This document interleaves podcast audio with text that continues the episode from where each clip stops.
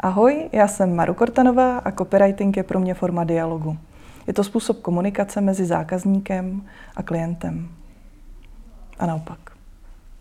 Co by měl copywriter dělat pro svůj rozvoj? Jak by se měl vzdělávat?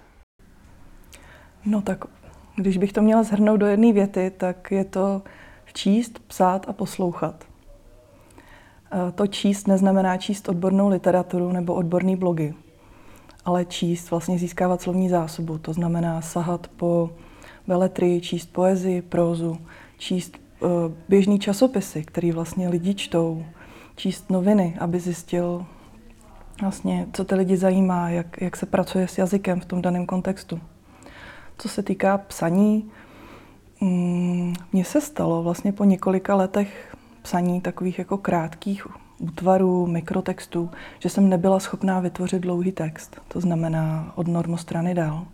Takže myslím si, že kromě toho jako trénování řemesla je hrozně důležitý nezapomínat na to, jako psát, opravdu psát ty příběhy, třeba si psát deník nebo, nebo nějaký blog, který ani člověk nemusí zveřejňovat, může to mít někde v šuplíku, ale vlastně zachovat si tu zdravou mysl toho, že dokáže vlastně formulovat myšlenky a dokáže napsat něco delšího než jeden odstavec, což si myslím, že je hrozně důležitý. No a ta třetí věc, ta nejzásadnější, je to naslouchání. Protože když může copywriter jako psát skvělý texty, tak on se jako vyprázdní. On začne používat podobné slova, podobné fráze. Ale pokud se baví s lidma, baví se s klientem, baví se s těma zákazníkama a vlastně vnímá ten svět v tom celku, tak vlastně neustále jako dostává ty nové impulzy a pořád se mu zaplňuje, zaplňuje ten svět informací, což si myslím, že je hrozně důležitý. Jedna z mála rad, kterou já jsem dostala na začátku, když jsem začala psát před, nevím, 8-9 let zpátky, bylo hele, nauč se pravidla, je jich asi 10, a pak je všechny zapomeň začne porušovat, protože všichni, kteří ty pravidla dodržují, tak se jako, ne, že by se nikam nedostali, ale nebudou vidět. Stejně tak eh, taková rada, ze začátku se naučte kopírovat. Kopírujte, kraťte jako umělci a pak do toho dejte něco svýho, vlastně překračujte hranice, což si myslím, že se mi jako krásně povedlo když jsme připravovali komunikaci pro marketing festival, kde mi tehdy všichni říkali, a tohle nemůžeš, a tohle se nedělá. A já jsem si prostě jako šla tou svojí cestou a prorážela jsem ty zdi. A myslím si, že to je hrozně důležitý. Jo, mít na to vlastně, mít na to, obhájit si tu svoji práci. Na druhou stranu, ono to má jako, ta mince má dvě strany, uh, mít to ego je fajn, na druhou stranu je dobrý vědět, kdy ho mám potlačit. To znamená, ve chvíli, kdy poslouchám klienta a vlastně poslouchám ty zákazníky jeho, pro který píšu, tak eh, nepíšu pro sebe. To je ta největší chyba. Píšu pro ty zákazníky a píšu pro to, abych splnila vlastně ty cíle a ten záměr, který ten klient po mně chce. Si myslím, že je hodně důležitý. A co se mi hodně osvědčilo, je najít si někoho, kdo vlastně do mě bude kopat. Jo, spousta lidí si myslí, že prostě si sednu a budu psát a bude to krásný a pak to pošlu klientovi, jenže klient jako nemá, vám nedá tu konstruktivní zpětnou vazbu.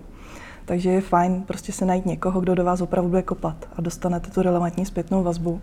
Já ve svých začátcích jsem psala jednu stránku třeba i 5-6 hodin, vraceli jsme se k ní 20krát, 30krát a doteď jsem za to hrozně moc vděčná. A vlastně tenhle ten drill, tuhle tu školu se snažím aplikovat i u nás v Pábení, když vlastně učím nováčky, tak říkám, směřte se s tím, že váš text nikdy není hotový. Pokud chcete eh, psát hotový texty na první dobrou, tak eh, běžte psát, já nevím, povídky pro děti, nebo napište nějakou jako brakovou literaturu, knížku, kterou prostě vytisknete a pošlete ji dál ale obzvlášť online texty jakákoliv práce nikdy není dokončená. A vždycky je to o té zpětné vazbě a o té validaci a vlastně testování a upravování těch věcí.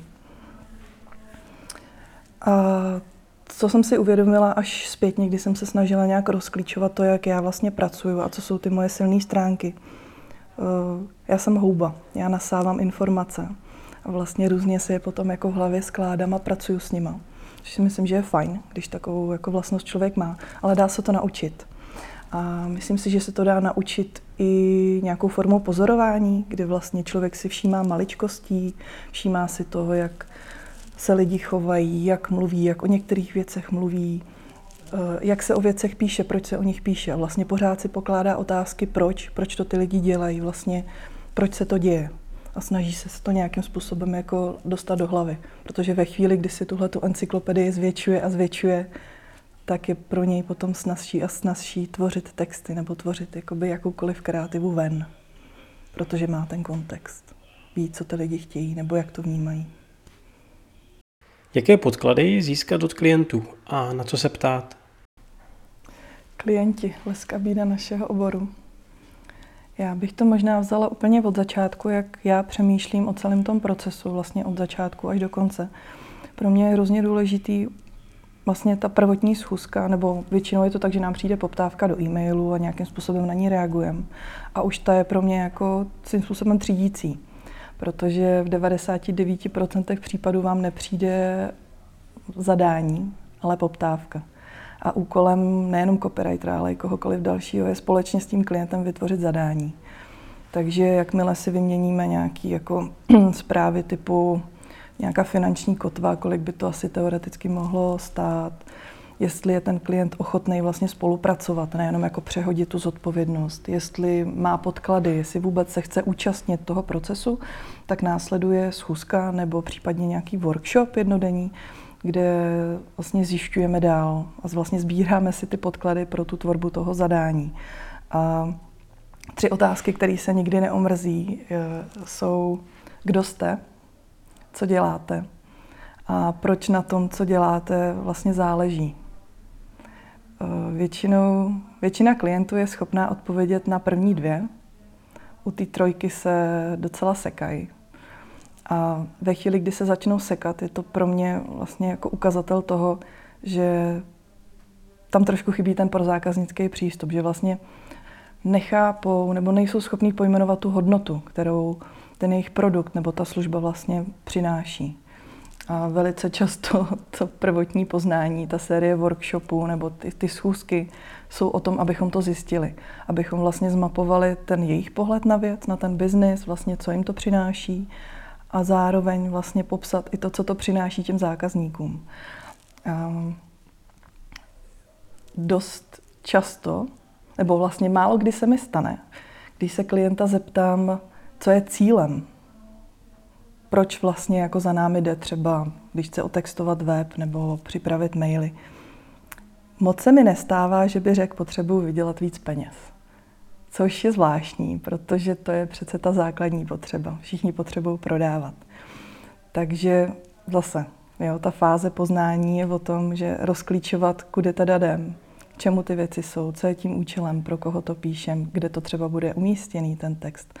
A čím dál víc je pro mě důležitý to, aby si ten klient uvědomil, uvědomil, jak ten text, ten web, ten e-mail nebo ta kampaň zapadá do celkové komunikace, na což si myslím, že spousta nich zapomíná. Takže abych to zhrnula, eh, fáze poznání je vlastně 80% času copywritera ve chvíli, kdy má všechny ty podklady a je jich opravdu spoustu, tak eh, vytvoří to správný zadání, se kterým se dá pracovat a pak si může jít sednout ke stolu a psát. Měl by se copywriter rozvíjet v českém jazyce? Já mám vystudovanou češtinu, strávila jsem na fakultě skoro 10 let a když se bavím s nějakým eh, kolegou, copywriterem, tak mi říká, no jo, ty jsi ta studovaná prostě jako filoložka, odborník a bla, bla, bla. Jenže jako Fígl není v tom jako deset let studovat češtinu. Fígl je v tom uvědomit si, co jsme se naučili na základní škole. A mnohem důležitější je podle mě to uvědomění si, proč je ta čeština jako krásná, jo, co nám vlastně jako přináší. Já mám na, když školím, tak mám v prezentaci jeden slide, který říká, proč máme štěstí, že mluvíme česky. A jsou tam eh, věty typu, protože vlastně čeština je metaforický jazyk. My mluvíme v přirovnáních. Jo, což je jako důležitý si uvědomit, že vlastně, když někomu něco vyprávím, tak nejsem jako doslovnej, nesnažím se to jako doprecizovat, aby si udělal přesnou představu. Stejně tak eh, čeština má obrovské množství synonym, antonym, jo, podobných slov, což ve chvíli, kdy vlastně hledám slova racionální, emotivně zabarvený, ať už negativně nebo pozitivně, tak je zase jako cená věc uvědomit si to. A mimochodem to je jedna z rad, kterou já jsem dostala už někdy ve čtvrtý třídě, že když jako píšu odstavec, tak bych neměla opakovat to stejný slovo, ale najít synonyma, že jo? Že teď neříkám nic jako složitýho. Eh, stejně tak máme jako obrovské množství přísloví, rčení a zase je to hezky vidět v reklamách, ať už jako v mobilních operátorů, jak s tím pracují. Eh, další zajímavost je, že vlastně máme nespisovnou češtinu, že máme spisovnou, nespisovnou, kodifikovanou, máme nářečí. Jo, ta variabilita, to, jak si člověk může hrát s tím jazykem ve chvíli, kdy si uvědomí ten potenciál, to je taky jako super věc. A poslední a vlastně důležitá věc je, jak je ta čeština rytmická. Ve chvíli, kdy vím, že, ten slo, že spousta slov je vlastně jako slova v písničce, jo, že, že ten zvuk tam je, že ta rytmika tam je, tak eh, když píšu, tak si to přece přečtu na hlas, abych jako věděla, jak to zní což je zase jo, taková jednoduchá rada, kterou já říkám. Říkám, když to napíšete, přečtěte si to na hlas, jestli se někde nezasekáváte, jestli to někde nedrhne, jestli tam nemáte nějaký slovo, kterýmu nerozumíte. A ty lidi jsou vždycky úplně v šoku. A říkám, to jsou přece jednoduchý pravidla. Stejně jako to, když nám prostě učitelka, jako když jsme psali, já nevím, slohovku, říkala, když chceš, aby jako si tam dostal nějakou gradaci do toho textu, tak zkrať, zkrať věty. Jednoduchá, jednoduchá rada. Jo. A ve chvíli, kdy si tohle člověk uvědomí a začne přemýšlet tak, že píšu, jak mi jako zobák narost a budu využívat toho potenciálu češtiny, tak, eh, tak jsem vlastně jako dobrý copywriter. Protože pokud si budu hrát jako na odbornost a na to, že používám terminologii a prostě souvětí na čtyři řádky, když jako Český národní korpus říká, že 90% našich promluv jsou jednoduchý jako věty nebo souvětí jako v dvou větách, tak mi trošku jako ujel vlak a jediný, koho tím jako uspokojuju, jsem já sám a nikdo další. Takže čeština je důležitá a uvědomění si toho, že čeština je krásná, je jako pro copywritera podle mě hodně důležitý. Kdo je copywriterův nejlepší partner pro spolupráci? Nikdo a všichni. Eh, ta varianta nikdo ve chvíli, kdy jsem opravdu jako kreativec a očekává se po mně, že prostě přijdu s nějakým geniálním nápadem a je to forma nějaký jako opravdu kreativní kampaně, tak je ideální se prostě zavřít někde do sklepaku, pokud mám jako kvalitní brief a tam si to jako vysedět a prostě jako vynervovat. No a všichni, tam jsou jako kruhy. Jo. Ten nejdůležitější kruh je klient a jeho zákazníci. To je tým. To je za mě tým, který by měl jako spolupracovat mluvit spolu, poslouchat se a vlastně správně nastavovat po celou tu dobu očekávání, co vlastně klient očekává od mý práce.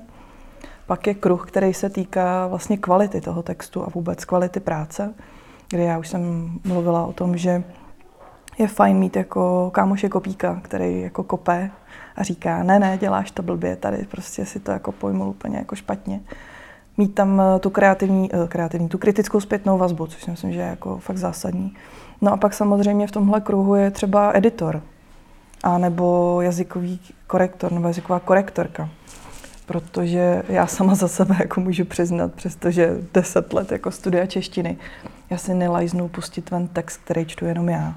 Jo, ta autorská slepota, obzvlášť když si člověk hraje prostě s formou, vyměňuje slovíčka, tak už pak ty chyby nevidí. Jo, jako je to krásně vidět třeba u printu, když se prostě opravdu zapomene udělat třeba to druhý kolo korektur nebo třetí. No a pak je ten nejširší kruh a to je ten jako tým, ve kterým pracuju. A to se odvíjí od toho, jestli jako textuju web nebo píšu kreativu pro nějaký scénář. Typicky u toho webu a snažíme se, snažím se to i ve firmě vlastně aplikovat, aby ve chvíli, kdy děláme komplet web, aby prostě UXák, designer a kopík makali spolu jako jeden tým, aby jako chápali ty potřeby jeden druhýho. Stejně tak, pokud uh, máme to štěstí, že se dá, nebo že se předtím dělá výzkum, měl by tam být výzkumník, který vlastně představuje ty výstupy dál tomu kreativní, kreativnímu týmu. Jo, zároveň pokud to jsou jako nějaké výkonnostní věci, typicky testuju si mailing nebo, nebo tak, tak by tam měl být ten analytik, který spolu s tím kopíkem vlastně řeší, jak eh, ty texty vlastně jako testovat. Jo, co je tím cílem, co chci měřit, co vlastně potřebuji optimalizovat. Takže ty týmy jsou různý a za mě ta nejhorší varianta je opravdu, že ten člověk je sám. Protože to za mě ne, jako, to není copywriter. To je prostě nějaká forma jako egomaniaka, který jako má pocit, že je neuvěřitelně jako kreativní a, a tak. A, a to, to není copywriter. Jo, to, to s tím nemá moc jako společného. Copywriter by vždycky měl pracovat v týmu. Jak si při tvorbě textu ověřovat kvalitu výstupu? Nejhorší je nedělat to vůbec. A druhá nejhorší cesta je dělat to až na konci, kdy už je vlastně všechno hotovo. My čím dál vlastně větší projekty máme, na kterých děláme, tak tím více snažíme vlastně jako rozporcovat dinosaura, když to řeknu takhle. A vlastně rozbít tu práci na menší celky a nějakým způsobem si ji testovat. Možná bude snazší, když popíšu to, jak já třeba pracuji při návrhu landing page nebo microsity, kde mnohdy ani jako neotravují naši UXačku. Uh, hodně mě baví třeba prototypování pomocí poustit papírku, kdy vlastně uh, fígl poustit papírku je ten, že když si vezmete tlustou fixu, ta, tak tam toho moc nenapíšete, což je skvělý pro mobile first přístup a copy obecně. Takže si vlastně ten návrh té stránky prototypu na postity, což mi přijde fajn. A druhá věc, kterou děláme, je, že si to kopy Vlastně nikdy to není jako píšu texty, ale vždycky ty texty samozřejmě jako patří do nějaké formy. Takže pokud je to stránka, tak si navrhuju prostě na A4 papír nebo na zúženou A4, pokud je to jako long page stránka. To kopy klidně tuškou, naznačím si, kde budou obrázky, jak vlastně vypadá struktura formátování. A je to jako jistá forma drátěného modelu, že jo, wireframeu, se kterým můžu jít za lidma a můžu si ho testovat je jako to nejjednodušší, co můžu udělat, je prostě fakt jako vylez z toho kanclu a jít do kavárny nebo na zastávku. Není to to klasické testování, který jako pak už probíhá na té dané cílové skupině nebo na té personě, že jo, to, ono to může mít jako různé fáze, ale takový ten jako guerilla style, tohle mi přijde fajn. A největší poznání pro mě je chytat si lidi, kteří to jako nečekají, kteří vlastně se mnou nechtějí ani mluvit. To znamená, že tam nejsou jako osobně zainteresovaní v tom tématu a teprve pak ta zpětná vazba je jako zajímavá. Jo, pak přichází na řadu takový ty klasický pětivteřinový testy nebo série tří, čtyř otázek, jestli vlastně ten text splňuje to, co já si myslím, že by měl splňovat. A spousta dalších metod, které tady teď nemusím jako vyjmenovávat, ale pokud by někoho zajímalo, tak si myslím, že stránka 100 metod, kterou má vlastně, kterou tvořila Laďka Sucha spolu s, se studentama z KISKu, je geniální. Je tam spoustu těch metod popsaných. Pak jsou samozřejmě ty jako klasické metody, prostě A testování, AB testování, Hotjar je náš jako velký kamarád, a vůbec si jako ověřování těch věcí pomocí analytiky, že jo? to, že jsou správně nastavený jako ty měřící uh, srandičky, kterým já jako do hloubky nerozumím, ale jako když píšu, tak asi vím, co si tím chci jako ověřit a otestovat. A pak mám ještě takový typ, který taky povídám na školení, když píšu maily, když připravuju mailing, tak uh, si ho posílám sama sobě. Já ho napíšu, někam si ho jako založím, pak si ho naformátuju a odložím si prostě to poslání třeba za dva, za tři dny. A já na to mezi tím zapomenu a on mi přijde a já jako, teď člověk vidí, že jo, předmět, text a říká si, jestli vůbec to na něj samotného funguje. Jo, nebo to pošlu kolegům, který to nečekají. A to jsou takové jako triky, kterých si myslím, že je jako spousta, jo, ale Myslím si, že ta otázka není jako jak testovat, ale jako vůbec testovat a překonat a potlačit to své vlastní ego, že ten, ta věc, kterou tvořím, není hotová nebo potřebuje dotáhnout, potřebuje otestovat. Co myslím, že ve chvíli, kdy si tohle člověk uvědomí, tak ty metody a ty kroky k tomu testování už pak jako jdou sami. Co je to obsahová strategie a jak k ní přistupovat?